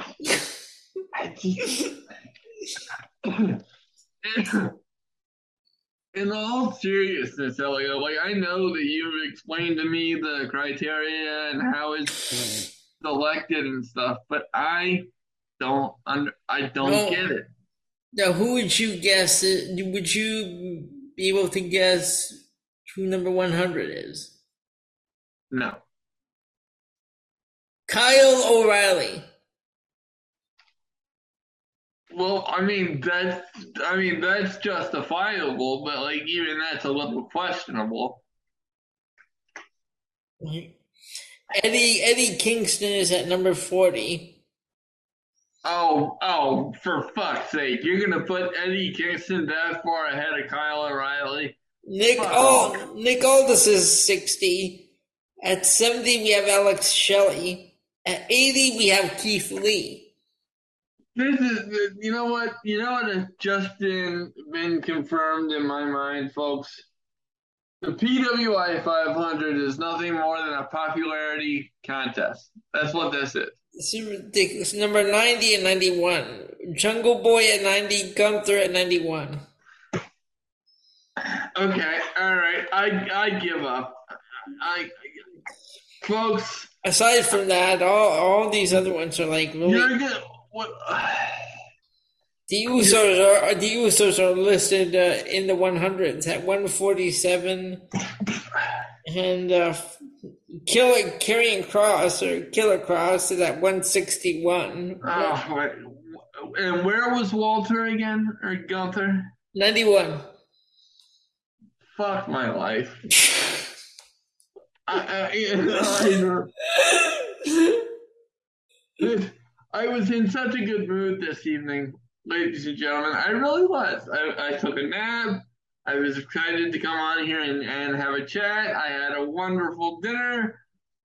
I, you know, I'm I'm freshly showered. You know, everything's perfect. And now this. Hmm. Oh my God. We, we had the same reaction last night. This list is atrocious. Well, well, at least at least we're in agreement across podcast platforms. Yeah, this. Oh my God. And with that in mind, folks, we're going to take a much needed commercial break. Our, our executive producer can see my rage. And then Ben, uh, when we when we come back, I'm gonna be putting you in a match. Okay. Oh, God. Bated breath. All right, Oh, stay tuned. We'll be back shortly. All right, so that was the PWI 500. That was atrocious. Uh, my co-host, in a fit of rage, destroyed his bed, his bedroom studio. I mean, Ben, look at that! What a mess. Wait, you, you got a lot of cleaning up to do, man. Yeah, I got I got a few things I got to pick up. I'll, I'll Oh, get. man. I wish Charlie had opposable thumbs. I'd get him to help me, but I don't think pugs have opposable thumbs. All right, and well, that being said, now we're gonna move on to our time warp, and this time we are going back to June 19th, 1994. And in the Baltimore Arena in Baltimore, Maryland, King of the Ring 94. Yes, my hometown. Yeah, so our opening match, we had Thurman Plugg defeating Kwang. Uh, poor Savio Vega. Uh, and get well soon because I he was in the hospital recently. Yes. So, what you think of this match? Well, I, I think that was on the pre-show because I didn't actually see that one. Mm. Okay, so the I believe uh, the, the the main show began with Razor Ramon and Bam Bam Bigelow. Yeah, um, this this one was was a good one. I um, I I really have a fondness for Bam Bam Bigelow. Um, so anytime I get to see him, it's pretty cool. Yep. And next, but, but what what an I should add, what a hell of a um, opening match to start the King of the Ring because if, if you re- remember, uh, Bam Bam Bigelow made it to the finals the previous year. Yes. In in '93. Yep. So the fact that that was the opening match was absolutely wild. All right. Uh, next up, we had IRS defeating Mabel. This was just a bad match, straight up. Mm-hmm. You know, and, and the other thing, the other thing that I that I should mention before we get too deep into this, um, we we said just a minute ago that this took place in, in the Baltimore arena. Yes. Which, which leads me to uh, to the guest commentator for the evening, which I couldn't really uh, figure out why they had him for the whole show and not just a match. Okay. But they they had um, Art Donovan on commentary with uh, Gorilla Monsoon and uh, uh, Randy Savage. Yep. And um, he he is a former uh, guard for the Indianapolis Colts, uh, defensive end, I believe. Um, oh, okay. Uh, very, uh, very famous in in the, the Baltimore area for his football playing days, and his commentary, how they didn't pull him off after one or two matches is is mind boggling to me. His commentary was so terrible and it was so obvious that he had no idea about pro wrestling at all. It was like why why is this? Mm. Okay, now be uh, before we get into this, so I have um, the website that I currently use, Wrestling Data, open, um, so I can give you the ratings for each. Okay, so for the Kwang uh, Thurman Plugg match, they gave that a three, a three. Yeah, that was on the dark match, uh, on the dark, uh, a dark match on the pre-show. Now, Bam Bam Bigelow versus Razor Ramon. How many? Uh, what would you give this on a five star? I would, I would have given it a three. I thought it was pretty good. All right, and 63% agree with you. They gave it a 3 as well. Now, this next one, uh, IRS and Mabel, that we just went over, how many would you give this one? One. It was really bad. 75% gave it a 2. Oh, fuck off. All right, next up we have Owen Hart versus Tatanka. This was this was just I don't think this was very good either. Okay. Um.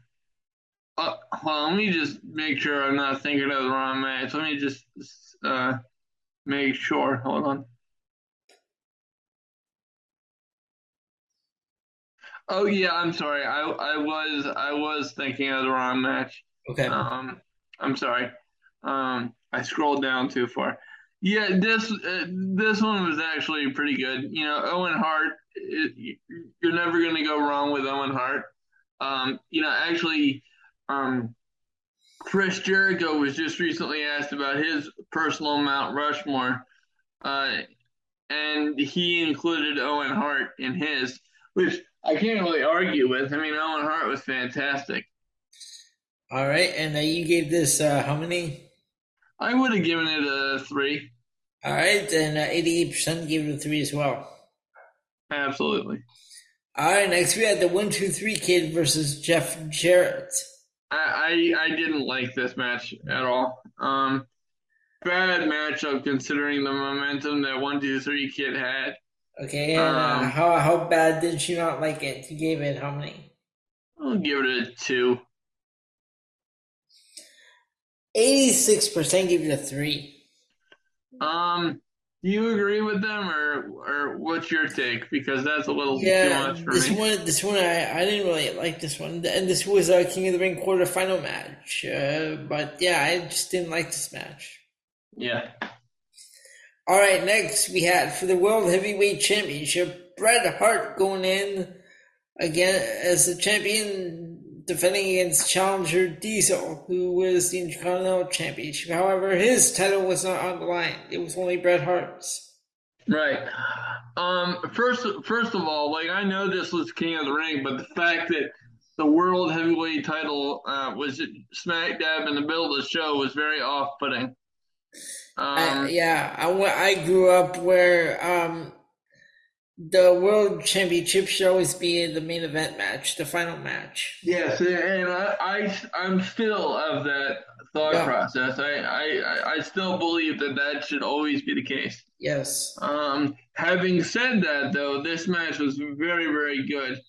Um, minus the finish, I thought the I thought the finish was a little bit weak. Okay. Um, but um, but having having said that, um, and, and actually before before I move on, the reason why I thought it was weak is because um, Neidhart, uh, Jim the Anvil Neidhart, went into the ring and clotheslined Diesel um, as revenge for a previous attack, which ended in a DQ. And for someone the, the caliber of Bret Hart, I I just hate DQ finishes in in any match, but let alone a uh, uh, world title match Yep. because you know it, it's just for me, especially back then.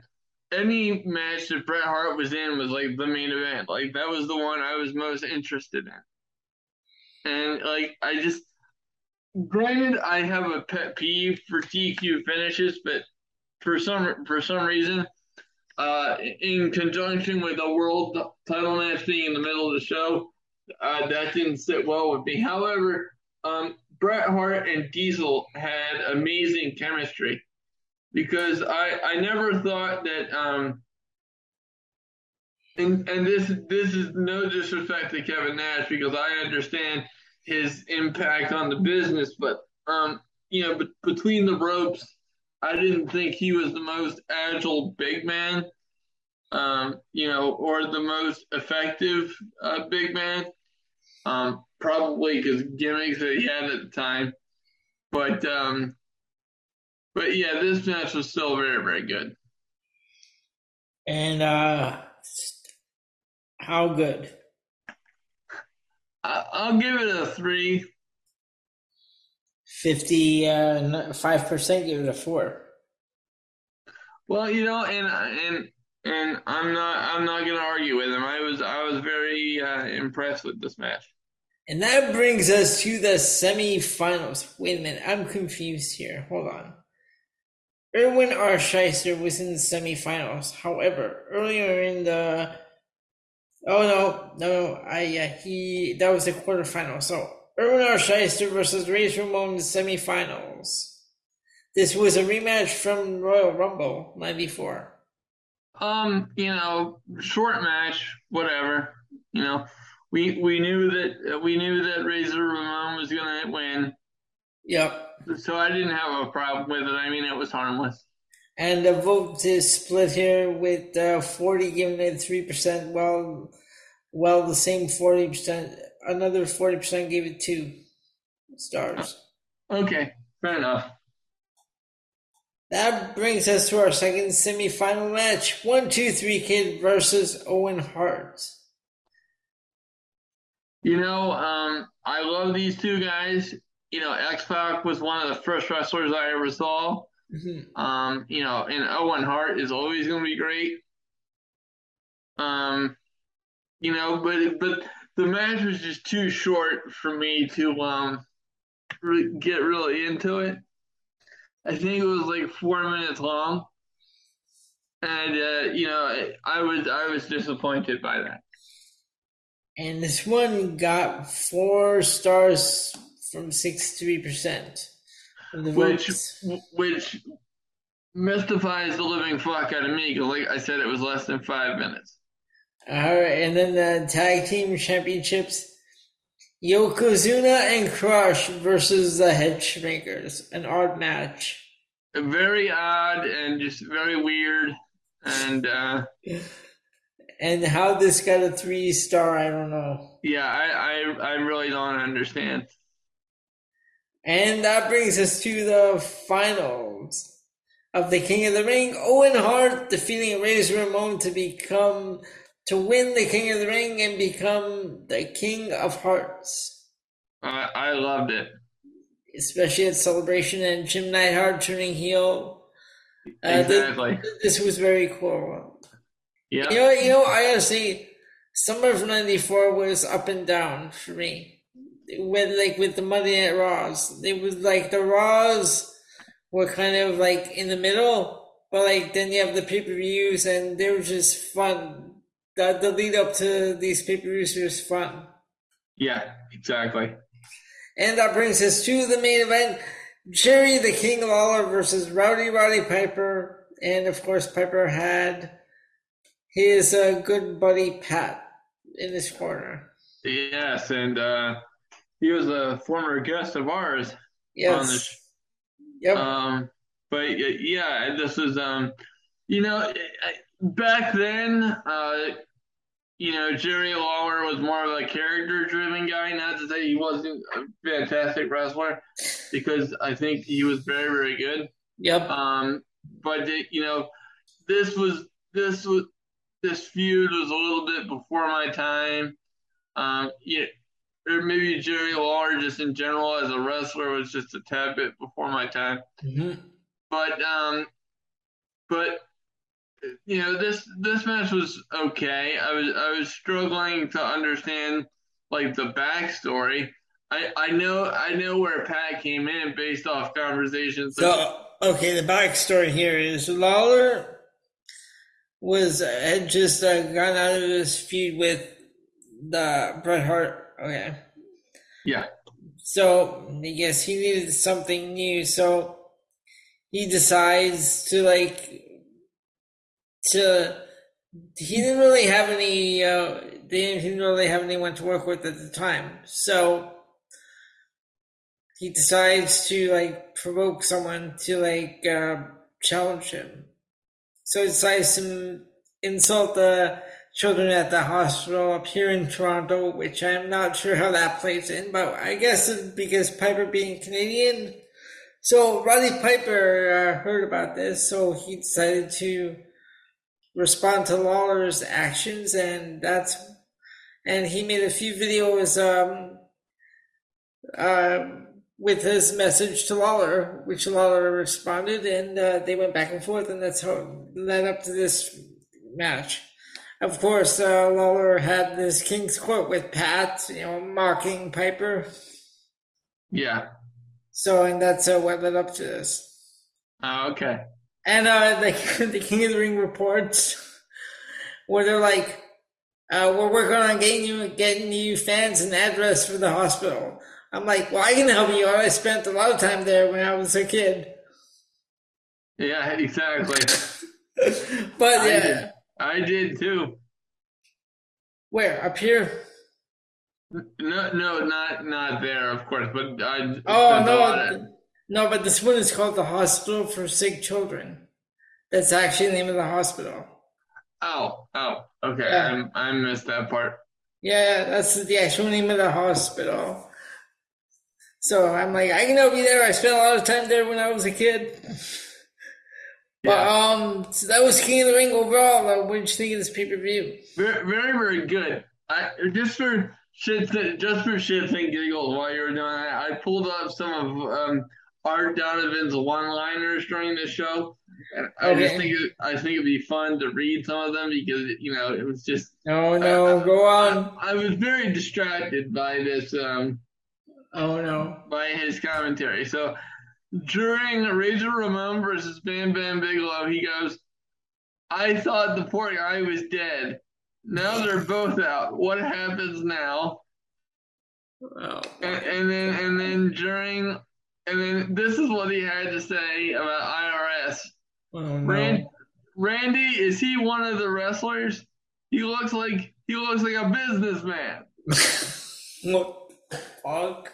Um, and then this one was my personal favorite of the evening. Ta- talking about Mabel. Is this the way he's gonna wrestle with his clothes on? well, I, I would certainly hope that Mabel would, would wrestle with her clothes on. What the fuck? Jesus Christ, nobody wants to see a 500 pound man wrestle naked. Oh my god. um, moving on, he, he goes, um, he, he goes, Hey Randy, there's going to be a lot of American Indians mad. Of course, this was during Tatanka's match when he lost to Owen Hart. I'm like, oh shit. and, and then and then he, he goes on to say, um, hey, here's this now, Randy. What are we talking about? One, two, three. He looks like a boxer. Sean Waltman has never looked like a boxer in his entire life. What? What the fuck are you talking about? Wow. And then, and then this was this was the coup de grace, even though the previous one I mentioned was my favorite, right? But th- this this is this is about Shawn Michaels. Keep that in mind. Oh no. He goes, "Hey Gorilla, who's the guy leading? Is this his second? Is he another wrestler? Uh, He's commentating for a WWE pay per view, and he doesn't even know who Shawn Michaels is. oh boy. And he commentated the whole show. Wow. Yeah, commentary was the roughest part of the evening, and the King of the Ring '94. Okay, so so far we've reviewed two King of the Rings, 93 and 94. Which one do you like better? '93. Okay, uh, so what, what do you, okay, what, what would you give this pay per view? Out of out of five stars, I would give it um, three and a half. 46% give it a four. Well, you know, and and look, and part of me understands that, so I'm not really going to go off on a rant about that. Mm-hmm. You know, because I I really did think it was very very um, solid show.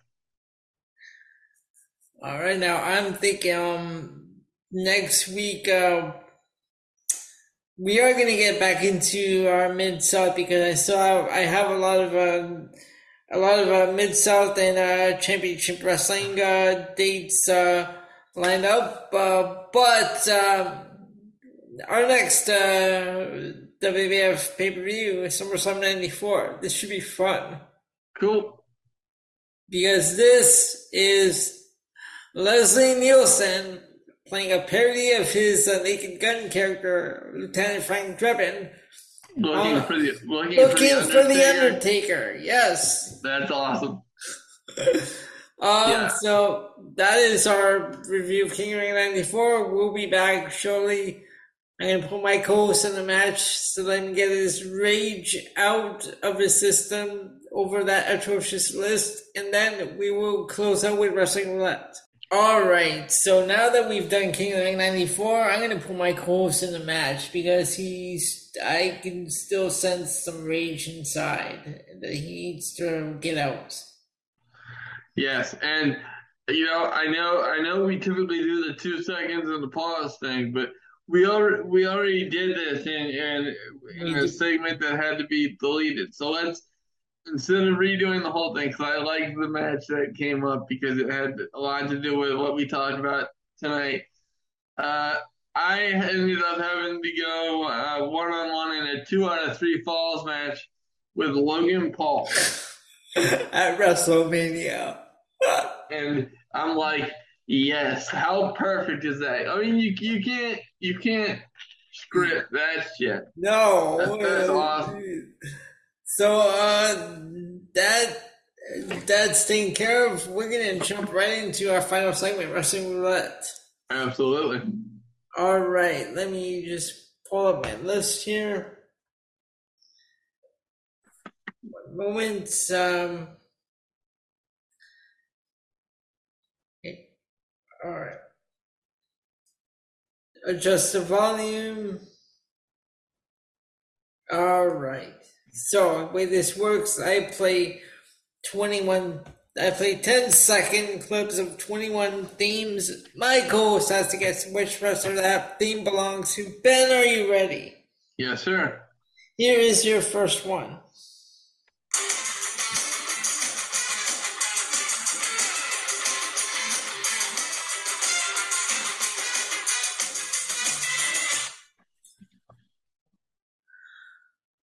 Um, I couldn't really make too much out of that out, but it, it sounded like uh, Fandango.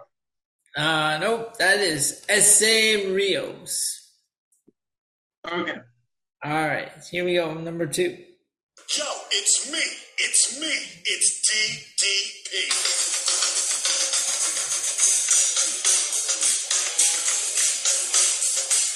Do you want to take a guess? oh, y- yes, I have no idea. Um, the worst stalker in WWE history, Diamond Dallas Page. Diamond Dallas Page side at one. Here we go, number three.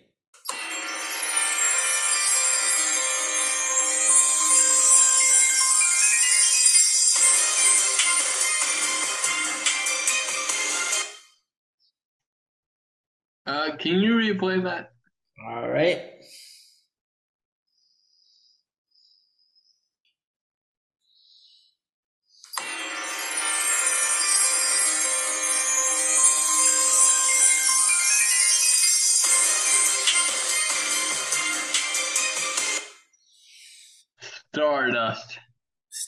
Stardust. Yes.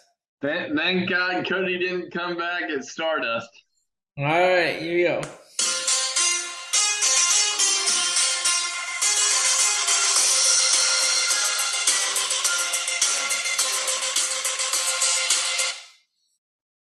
I have not a clue. That is Akira Tozawa. Well, when's the last time he was ever on TV? That, that, that one shouldn't even count, but okay.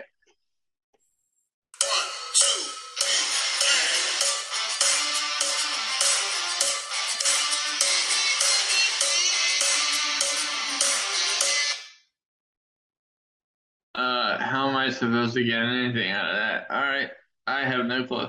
There's Briggs and Jensen. Uh, well, I don't watch NXT, so. Well, we're gonna have to now. uh, well, I will happily watch it now. Uh, two, two and four. no, it's two and three actually. Oh, two and three. Okay. Yeah, here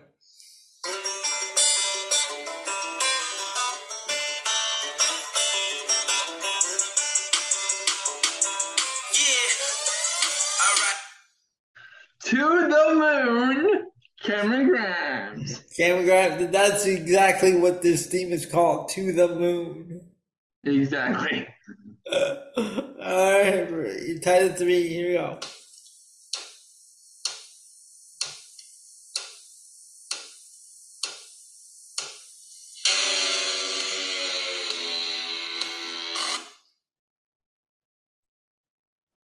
The Demon Finn Balor. No, that is the Road Warriors. Okay. You need a little more? Yeah, I mean,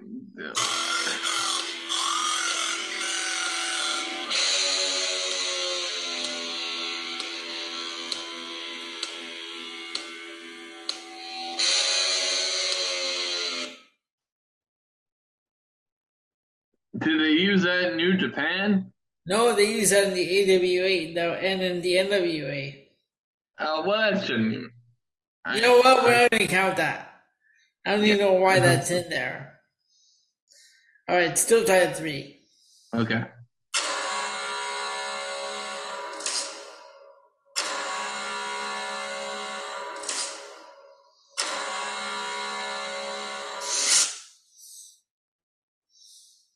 I don't know.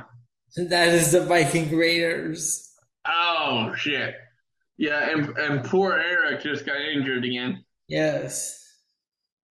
All right, here we go. A Town.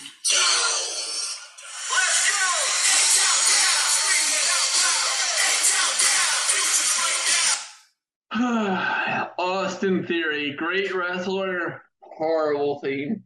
That is a terrible theme. I you know what, I'm, I'm gonna sit down and listen to that whole theme. I just still listen because that that beginning is terrible. Yeah. All right, here we go. Track number nine.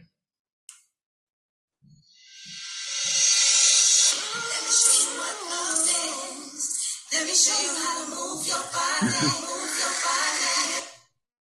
Candice Michelle. Candice Michelle. Fucked this up last night. I said Kelly Kelly. What the hell's wrong with me? Uh, all right.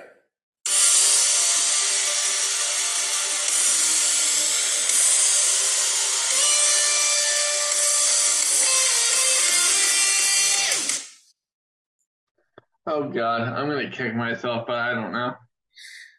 Drew Gulak. Oh Jesus. All right, you track 11. Alright.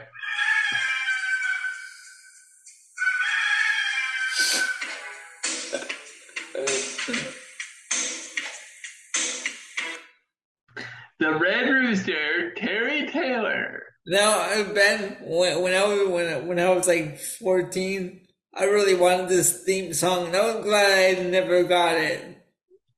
Uh, yeah, well, that, that, that was a lapsing your 14 year old brain. All right, so that's okay, 11. uh, Yeah, no, 6 and 5. Okay. All right, here you go. Track 12. One, two, three.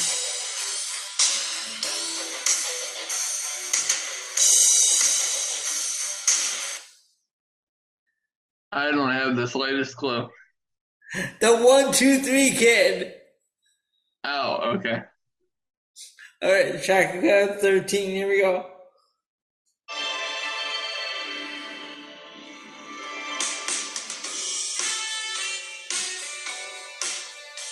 What the fuck? Sounds like a porno theme. I was gonna say elevator music, but okay. Clearly, we clearly we know what Elio does in his romantic time. And yeah, I, I'm happy to say I don't know. That's Rick Martel. All right, six and seven. Rick the Model Martel. Uh, So oh. here we go.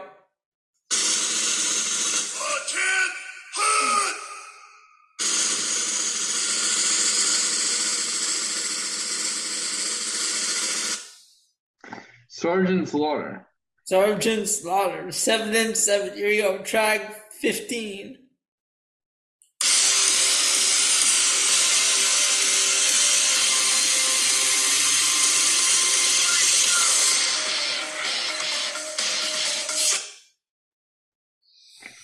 Is that Ricochet? Nope. That is T Bar. Who gives a shit? Damn, sir. Seven and eight. Okay, here we go. Track 16.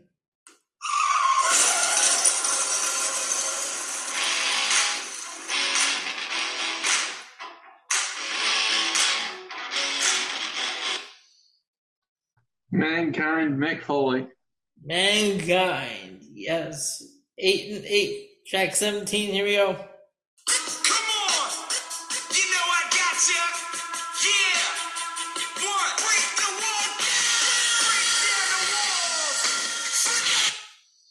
Chris Jericho.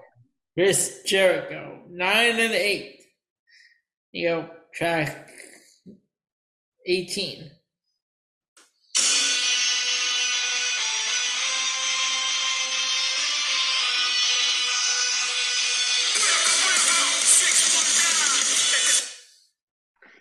Dominik Mysterio. Yes.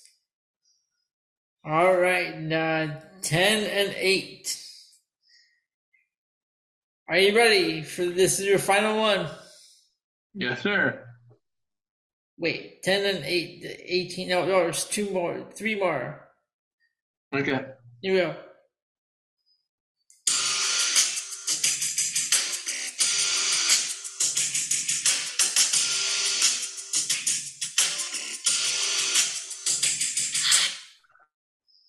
Speaking of speaking of romantic time, hello Tori.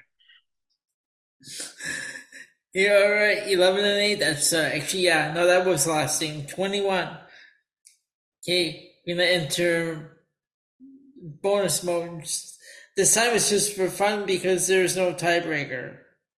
So let's see what the next one is. Oh, okay. So I actually did good. All right. Cool. Well, because you got 11 and 8. Yeah, I know. I did much better today. All Okay. right, so let's see what the bonus one would have been.